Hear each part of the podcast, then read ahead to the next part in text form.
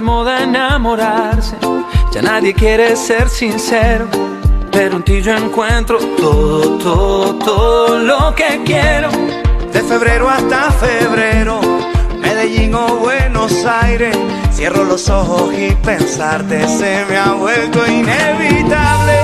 Quiero ser todo en tu vida, tampoco lastimar tu orgullo. Y tengo alguna que otra deuda por hacerme un poco un poquito tuyo. Aunque digan que no soy tu tipo. Bueno, en este caso 35 minutos pasan de la hora 11, ya camino al mediodía, lo tenemos al concejal Juan Ahumada, el concejal de Activar, que anduvo por distintas radios, anda de gira por la prensa, concejal, ¿cómo le va? Hola, ¿qué tal? Muy buenos días a vos y a toda la audiencia. Sí, bueno, una mañana ocupada por noticias recientes de, de lo que es el armado del frente que está conformando Activar junto al PRO y la UCR, así que estamos estamos dando a conocer solicitado. Estamos dando a conocer un poco la noticia, también porque otros referentes de, de Activar en, mis- en Apóstoles eh, fu- se, se fueron a Buenos Aires a lo que fue el lanzamiento del, del peronismo Republicano. republicano de Pichetto. Eh, es un referente que tenemos a nivel pro- a nivel nacional, así que fueron a, a lo que a lo que fue el lanzamiento en Buenos Aires.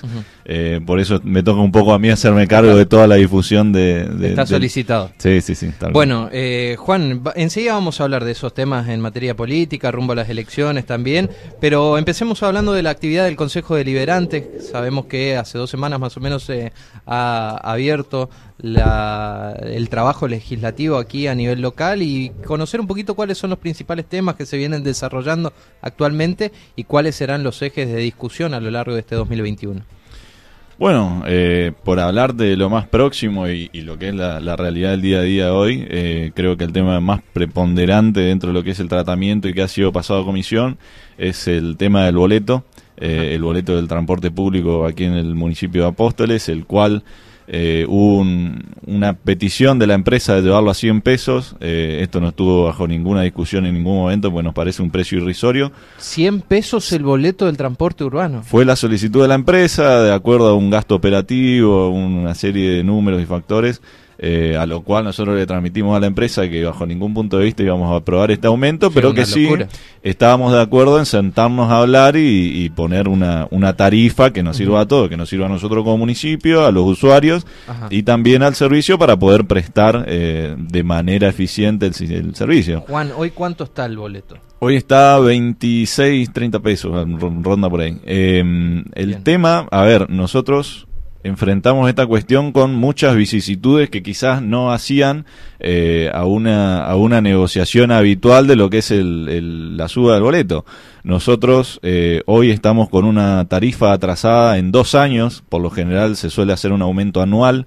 Eh, mucho, Esta tarifa está congelada hace dos años. Está congelada hace dos años, entonces al ser an- eh, por lo general era anual y en base a la inflación, aumento de nafta, otros insumos, podías llegar a tener un, un- un valor estimativo. Nosotros hoy nos enfrentamos a un, a un aumento de, de- de- o una recomposición de dos años de tarifa, en la cual cada año ha tenido casi un, un 35-40% de inflación. En lo que va de este año solamente han aumentado cinco veces la- las naftas, eh, un, un insumo esencial para la, para la industria. Eh, entonces son muchos, eh, muchos factores a tener en cuenta. También la empresa, recordemos que estuvo sin funcionar mucho tiempo, cuando volvió a funcionar, volvió a funcionar al, al 10% de su capacidad. Recordemos que únicamente podían ir, podían viajar sentados los pasajeros, lo cual disminuye muchísimo la capacidad de un colectivo urbano. Eh, también eh, recordemos que cuando la empresa antes eh, quizás tenía alguna algún faltante de dinero para afrontar sueldos o gastos de lo que es el servicio, la empresa no tenía problema en poner de su bolsillo y financiar estos estos estos faltantes, porque tenía una empresa atrás eh, que es la empresa Río Uruguay a, a nivel nacional que podía solventar estos Claro. Lo cual me parece incorrecto, pero bueno, eh, se, se lo hacía por, por un aprecio del, del dueño de la empresa hacia el municipio y, y- y quería prestar el servicio, entonces lo hacía. Eh, ahora, esa empresa no tiene los mismos ingresos, entonces no puede solventar los gastos que le refiere mantener el, servicio funcionando a una, con una merma considerable de, los ingresos. Hay un tema clave y te pregunto, Juan, eh, sabemos que mucho del transporte urbano, interurbano y nacional se subsidia en distintas localidades por un subsidio que llega de nación. ¿Esta empresa recibe subsidio aquí a nivel local por prestar el servicio? El día en que fue Scraviuk a hablar con nosotros al Consejo Deliberante nos comentó que por una falda durante la gestión de Mario Vialey eh, no se cargaron las, las BTV de los colectivos. Entonces la empresa eh, lo que venía de subsidio para Apóstoles empezó a venir cero porque figuraba que Apóstoles no tenía transporte urbano. Entonces, no solo que dejó de recibir el subsidio a nivel nacional, sino que hubo una baja en el subsidio a nivel provincial, dejó de percibir por varios meses en los cuales no funcionó la, industria. Eh, el, perdón, el servicio en eh, el subsidio provincial y lo que recibe el municipio la verdad que, no le sirve para le sirve para tapar el sueldo no, es rentable la actividad digamos no es absolutamente rentable y no solo que no es rentable sino que eh, no lo puede tapar los baches que antes sí podía tapar con la empresa de, transporte a nivel nacional o, interjurisdiccional, como lo hacía antes. Entonces, al no tener los mismos ingresos, al tener una tarifa congelada, al darle de baja algunos, eh, ¿cómo es? Eh, ¿Alguna frecuencia? Algunos subsidios que, que, antes no tenía, la merma de, de usuarios son todos factores negativos que si nosotros no aumentamos va a llevar a un corte en la en la en el servicio. Es así de fácil la empresa si no puede solventar los gastos tiene que parar. Claro acá no, eh, se viene a hacer solidaridad digamos. Claro a ver. es una empresa que busca justamente prestar un servicio pero también recaudar. Por supuesto incluso la solidaridad tiene un límite. Nadie nadie es o sea si el Kraviuk tiene que elegir entre fundir toda su empresa o parar y va a parar y se va, a tener que sentar a negociar ya sea con el gobierno provincial o con el gobierno municipal para o que le ajusten la tarifa o que gestionen eh, esos subsidios que dejó de percibir. ¿Y, vos que estás ahí en la, discusión, ¿es posible de que se corte el servicio en Apóstoles si no se llega a acuerdo? Y hubo un ultimátum de la empresa de, de aquí a una semana solventar, eh, brindarle una solución a la empresa o, un, o, la recuperación de los subsidios o, el, o, un aumento. Bueno, ¿y esa recuperación del subsidio de quién depende? ¿De la empresa que vuelve a hacer los trámites o el municipio se tiene que encargar de empadronarlo a nivel nacional? Y eso es gestión, es gestión del Ejecutivo, ya sea municipal y también eh, hay muchas... Eh, esto lo maneja mucho el, el, ministro de Hacienda de la provincia, lo que es subsidio a nivel provincial. Eh, le ha pedido a, mis pares renovadores que, que, esperen, que, frenen un poco las negociaciones para ver qué pueden cerrar por atrás eh, en la cuestión de subsidios y bueno, estamos a la espera de estas noticias, pero desde la empresa hemos recibido un ultimátum de que si esto no tiene una pronta eh, respuesta, ya sea a través de... que me parece que lo, lo, ideal sería que a un aumento lo acompañe el subsidio, no podemos... Eh, totalmente subsidiar eh, la, actividad porque recordemos que la tarifa está atrasada dos años. Eh, nadie subsiste con, con, los ingresos de hace dos años. Eso es, algo esencial en el país en el que vivimos y estamos todos acostumbrados a que sea así. Y los concejales están todos de acuerdo de que tiene que haber una readecuación tarifaria, digamos.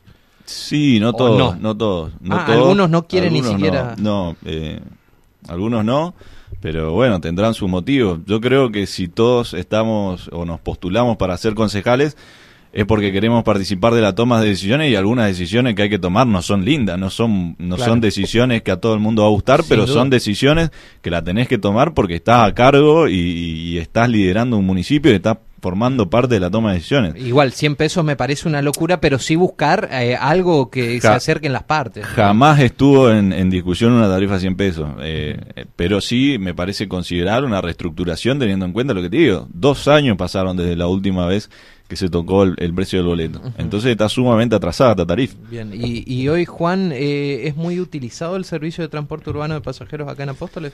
Y recordemos que ahora está, eh, volvió a, se volvieron las clases, lo cual le suma una cantidad considerable de usuarios al servicio. Eh, el boleto educativo gratuito se, se renovó automáticamente, así que desde la empresa nos... Eh, ¿Sabés cuánto le pagan a la empresa por cada boleto? 12 pesos. ¿12 pesos? 12 pesos. ¿Y el resto? Y el resto, no, no nada. Eh, cada, cada boleto educativo gratuito a la empresa le dan 12 pesos. O sea, la tarifa del boleto es 12 pesos. No, es Lo insostenible. cual es insostenible. Eh, le dieron 700 mil pesos de, de- del BEC total del municipio. Es insostenible. La, la- la verdad, el, el servicio es insostenible eh, en los valores en los cuales se está manejando. Por eso me parece que es algo eh, que a lo que hay que darle una pronta solución, porque si no, vamos a quedarnos todos con el servicio parado. Juan, ¿qué van a discutir este año en el Consejo Deliberantes? ¿Ya se han planteado algunos temas fuertes, trascendentes?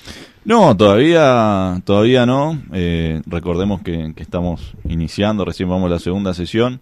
Eh, por nuestra parte hemos hecho un pedido ya de informe sobre la vacunación. Eh, Ah, te, he visto trabajando en Posadas muy activamente con el tema de que es un desmanejo eh, la forma en la cual se está organizando. Y aquí Hay muchas fallas y cuando hay fallas algunos dicen que hackean, no sé si son los anónimos o quiénes son los que hackean. Sí, eh, aquí en el municipio, eh, a ver, todo el mundo te llama y te pregunta, che, ¿cómo me inscribo? Y te inscribís en la página, y pero y no hay cupo. Y si no hay cupo, no hay cupo. No, no, no hay una forma de solucionar el problema, porque la fa- eh, no sabes si la página está fallando, si en realidad se quedó sin cupo, si te dicen que no hay más cupo y después se reparten las vacunas, porque es una posibilidad. Sí. Eh, entonces lo que nosotros queremos, y por eso hicimos un pedido de informe al, al, al jefe del, del hospital, hospital. de Apóstoles, para que nos venga y nos explique un poco cómo se está manejando la cuestión de Apóstoles. Ajá. Todavía no hemos tenido respuesta, eh, así que volveremos a insistir en la cuestión porque nos parece un tema central. ¿Esto de- lo pediste la semana pasada, Juan? Lo pedí hace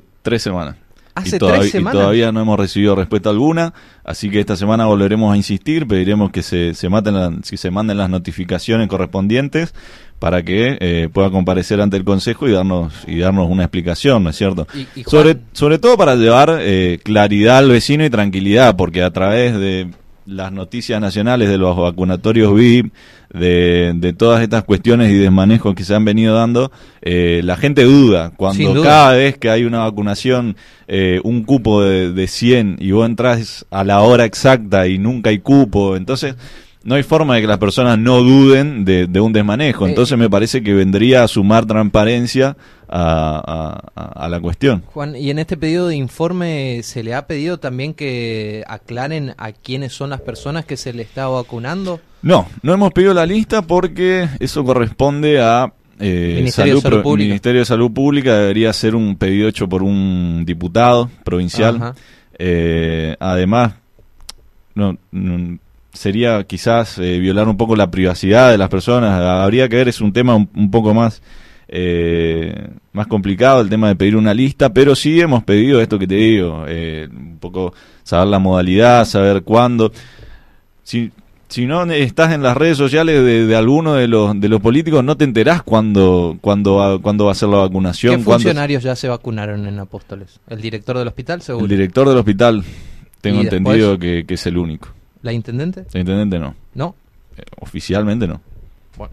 Y no, no ha trascendido otros funcionarios. No, no, todavía no. Bien, ¿y qué se está vacunando en Apóstoles actualmente? ¿Docentes? Doce- ¿Mayores de 60? Bueno, eso, a ver, otro problema que se dio, eh, se, a- se abrió la, la convocatoria para policías, maestros y mayores y personas entre 65 y 60 años. Ajá. Eh, a ver, 8.000 personas en Apóstoles y, ¿Y había cuántas 100 dosis? vacunas. Eh, eh, es un desmanejo, la verdad. eh, vacunar de, de a 100 es, es para mí es problemático. Habría que, que ir sectorizándolo por municipio eh, o ver otra cosa, pero destinar a tanta población un cúmulo tan pequeño, es- es- no hay forma de que no te salga mal. Sí, hay una realidad que también llegan pocas vacunas a la Sí. provincia de Misiones. Tal imagínate. cual. Eh, si bien eh, estos días que decía se colapsó en Posadas eh, el tema de vacunaciones, porque allí sí se destinan quizás la mayor cantidad de dosis, y eso no, no pasa en el interior porque llegan menos dosis, menos cantidad de dosis, por lo cual debería ser un sistema un poquito más transparente y más ágil quizás. No debería haber problemas Por al tener supuesto. pocas dosis. Pero sí, el tema de la vacunación es un tema que desespera a todos y que, como bien lo decías, después de haber visto todo este escándalo a nivel nacional, todos quieren la vacuna y quiere que se respete el orden de prioridades. Bueno, Juan, ahora sí vamos a hablar un poquito de política y te voy a preguntar sobre la conformación de el Frente Frente, que ya vino trabajando en elecciones eh, pasadas, pero ahora vuelven a ratificarlo y quedó conformado ya eh, en misiones el Frente de Juntos por el Cambio, que integran la UCR, el PRO y Activar. Sí, sí, también forman parte de algunos partidos más pequeños, partidos que, que, vienen a sumar, pero los preponderantes, los con mayor caudal de votos y representación serían estos tres. Eh, así que yo creo que, que, es algo muy importante que, que, hayamos consolidado esta opción para el vecino, para el vecino misionero, para el vecino de Apóstoles, esta opción opositora eh, esta opción que, que no tiene eh, vinculación con el kirchnerismo. Creemos que somos el único frente opositor eh, en misiones. De... Y, doblemente opositor, claro, opositor a nivel nacional y a nivel opositor a nivel nacional y a nivel provincial, porque, a ver, la renovación entendemos que pertenece al kirchnerismo, en ningún momento se ha despegado por más de las distintas maneras en las cuales el kirchnerismo... Se camufle.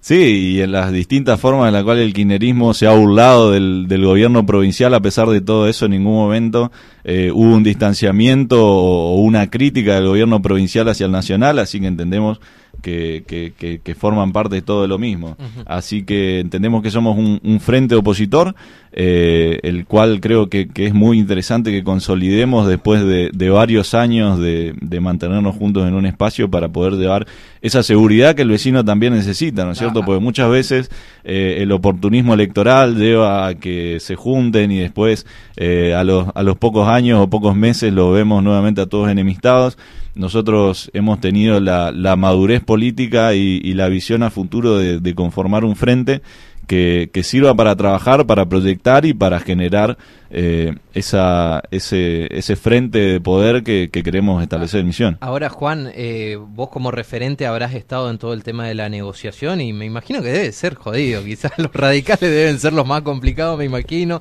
Negociar con el PRO, el tema de los lugares, las mezquindades también. Porque esto existe, quizás no trasciende a, a los oyentes o quizás no trasciende toda esta negociación y ya hablan del frente conformado, pero hay que limar perezas entre medio de la discusión. Sí, con decir de que empezamos a negociar cerca de los primeros días de enero y no estamos oficializando ahora.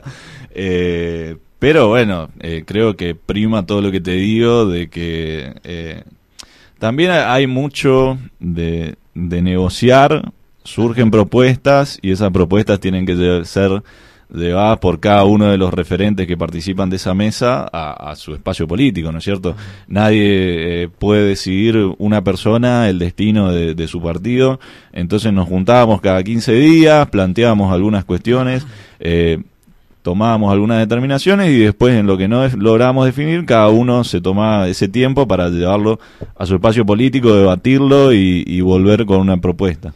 Eh, entonces fueron, sí, fueron tiempos, fueron tiempos de negociación, de también, eh, no vamos a negar, peronistas y radicales dentro de un mismo frente, siempre genera alguna que otra rispidez, pero creo que todos tuvimos una madurez eh, muy interesante, muy evolucionada para, para todo lo que es el frente y bueno, tener un frente consolidado muchos días antes del cierre de, los frentes es, es, algo superador. Ahora te, consulto también por el tema de los lugares, eh, ya han trascendido algunos nombres, ¿nos podés anticipar algo, cómo va a estar dividido este esquema dentro del frente?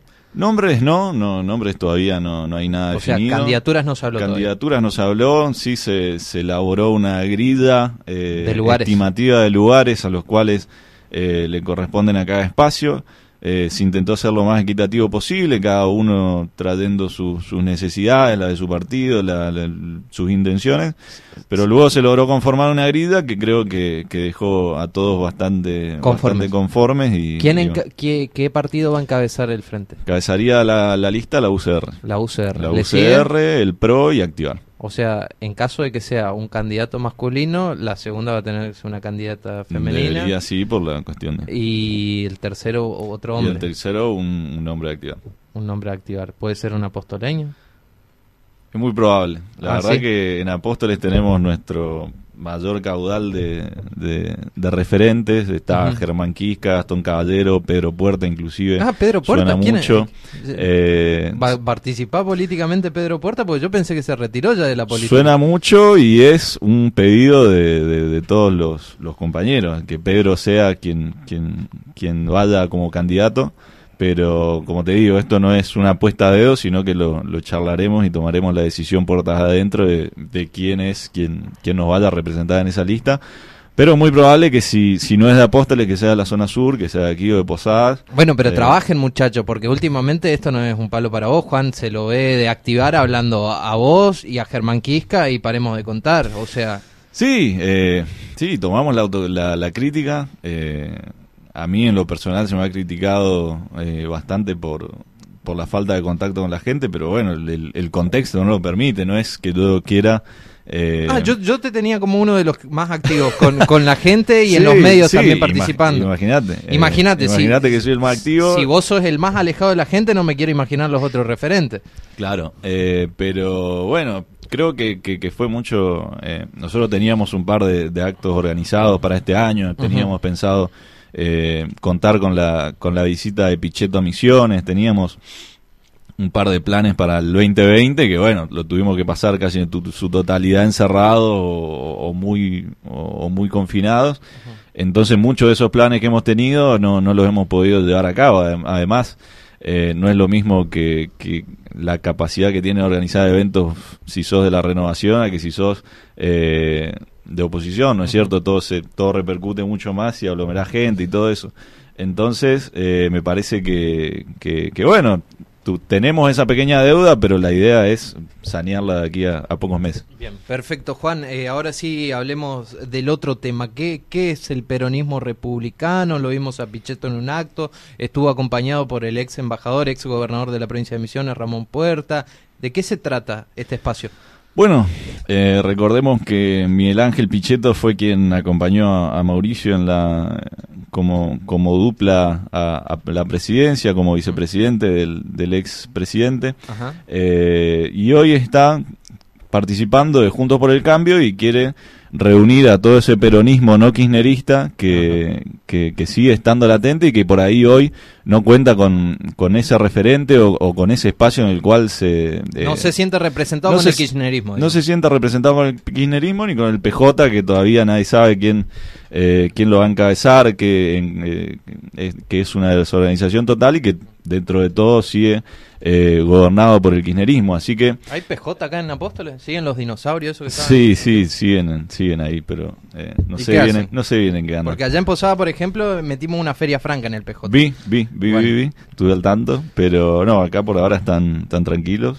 Eh, así que bueno, celebramos, perdón, Sí. celebramos esto porque es, nuevamente lo que te decía, es seguir consolidando un, un espacio político eh, fuera del kirchnerismo, un espacio político que se, se preocupa en sumar todas aquellas voces que por más que sean distintas, por más que convivamos dentro de un espacio político que, que tiene muchas eh, muchas diferencias eh, todos estamos de acuerdo en que no queremos más kirchnerismo no queremos más lo que representa no queremos más ese abuso de poder y esa soberbia dentro del poder que prometieron no no volver a traer a, a la política Volver nacional mejores. prometieron volver mejores y pro- pero la propuesta de cerrar la grieta hoy te dan ganas de llorar eh, porque lo más anti lo más eh, promotor de la grieta que el kirchnerismo no existe. Eh, entonces me parece que, que todo lo que sea seguir sumando espacios seguir trabajando y sobre todo po- poder tener este este peronismo republicano eh, y nosotros de aquí desde Misiones poder contar con el apoyo de Miguel Ángel Pichetto es una herramienta totalmente eh, útil y, y bueno, esperemos eh, en el año poder tener la visita de Miguel, eh, veremos cómo está su, su agenda, pero por supuesto que, que va a ser un, un candidato como al ser referente nuestro buscaremos que, que pueda pegarse una girita por misión. Bueno, y si no, le vamos a sacar comunicación telefónica aquí de la radio para que nos comente un poquito más. Eh, Juan, la verdad que podemos seguir hablando horas, pero ya se nos termina el tiempo. Te agradecemos por tu tiempo, sabemos que estás bastante ocupado. Así que esperemos en otra oportunidad volver a conversar con vos. ¿eh? Sí, por supuesto, siempre a disposición cuando quieran, siempre es un placer estar acá. Bueno, con varios títulos, pero yo cierro con el que más me ha quedado. Puede ser que un apostoleño sea el candidato a diputado provincial por el frente de Cambiemos en la provincia de Misiones. La última tanda ya volvemos. Periodismo serio y responsable. La voz del Chimiray con Gastón Daza.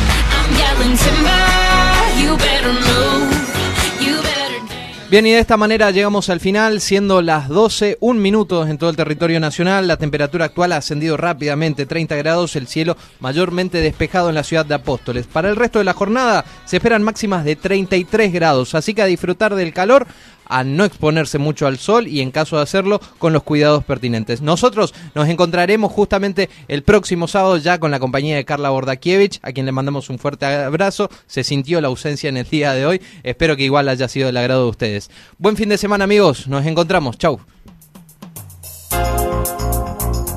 Hasta aquí llegamos. Esto fue todo por hoy.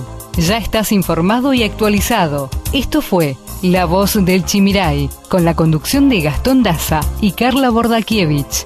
En la operación técnica, Martín Machado. La Voz del Chimiray. Te esperamos el próximo sábado para una nueva edición.